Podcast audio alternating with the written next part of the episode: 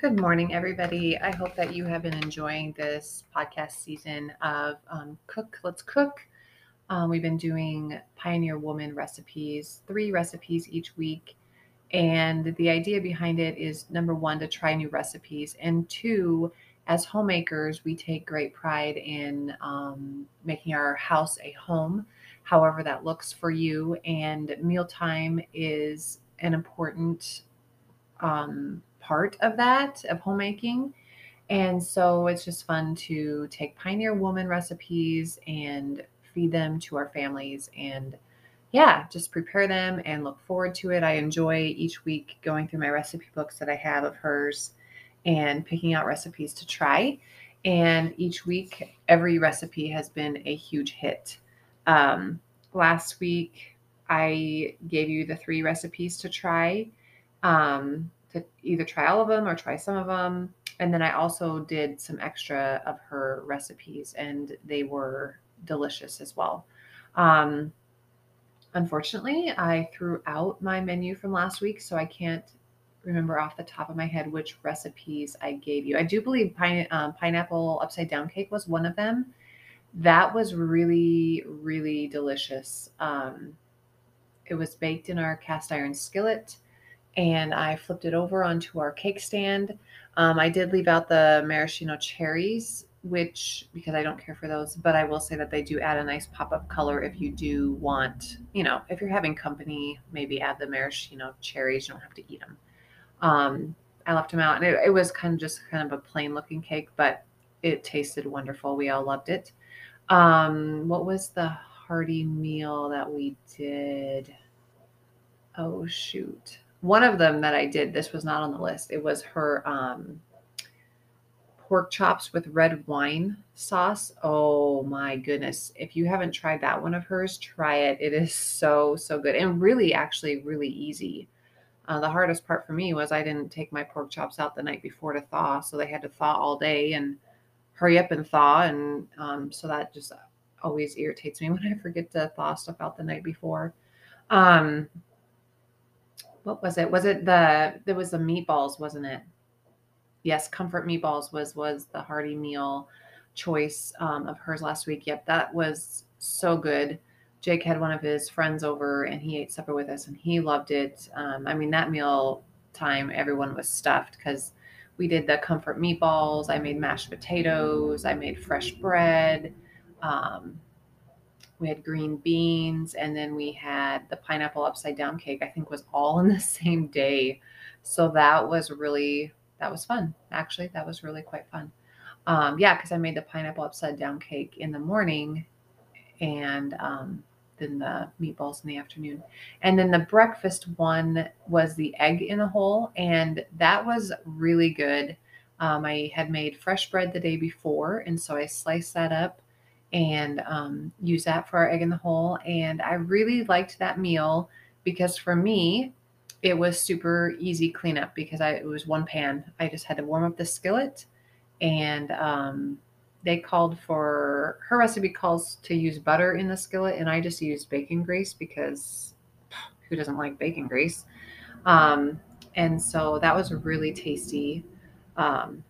And everybody seemed to really enjoy that. And it was super easy cleanup, like I said. So that was a hit for me. That was definitely a bonus. You could add fresh fruit with it. We just did the eggs in the hole, and that was good. So I hope that you really are enjoying this. It brings me great joy that my family loves this food. Saturday morning, I decided to make a treat for the family, and I made her chocolate sheet cake, which was really, I can't eat chocolate, but the family can. And so they really enjoyed that a lot. And they took the last few pieces to school today for lunch. So what are we going to do this week? This week we are going to make her herb roasted pork tenderloin. We have a lot of pork in our freezer, and I think that will be a really good recipe to try. We are also going to make her breakfast buttermilk biscuits, and then for the sweet is going to be her Knock You Naked Brownies. And I'm excited to try that one. I won't be able to eat it because it's chocolate. But my family loves chocolate and they can eat it. And so I was happy to give this one a try because I haven't made it before. I believe it's in her first cookbook. I might be wrong on that, but I want to say it is. So anyway, I'll put those recipe links in my show notes. And those are the recipes you're going to be trying and choosing from this week. Yeah, I think it will be super fun. I am a biscuit. I just love bread. So I'm super excited to try her buttermilk biscuits. Who doesn't like a good buttermilk biscuit? I mean, you can make biscuits and gravy if you want. You could just do biscuits, you know, smothered in butter and jelly if you want, with eggs on the side. I mean, do it however you want. Just make her buttermilk biscuits or put it with a meal. You know, that would taste good even with the herb roasted pork tenderloin. So yeah, those are your three things to do this week. So what do I have going on this week? This week I take my sewing machine to the sewing store, I guess you want to call it, in the town near us and get it serviced. You should routinely service your sewing machine, and the sticker on the side of my sewing machine, you know, like when you get your oil change in your car, they put a sticker in your window of when you should get your next oil change. Well, the sticker on the side of my sewing machine said the next service should be February of 2017, which means it's been almost 5 years since I've gotten it serviced. Eek. Thankfully, I don't sew it on it all the time. In fact, I hadn't sewn for quite a long time, so it just sat there. But it does need to be serviced probably yearly, no matter how often you sew. So I am excited to bring that in.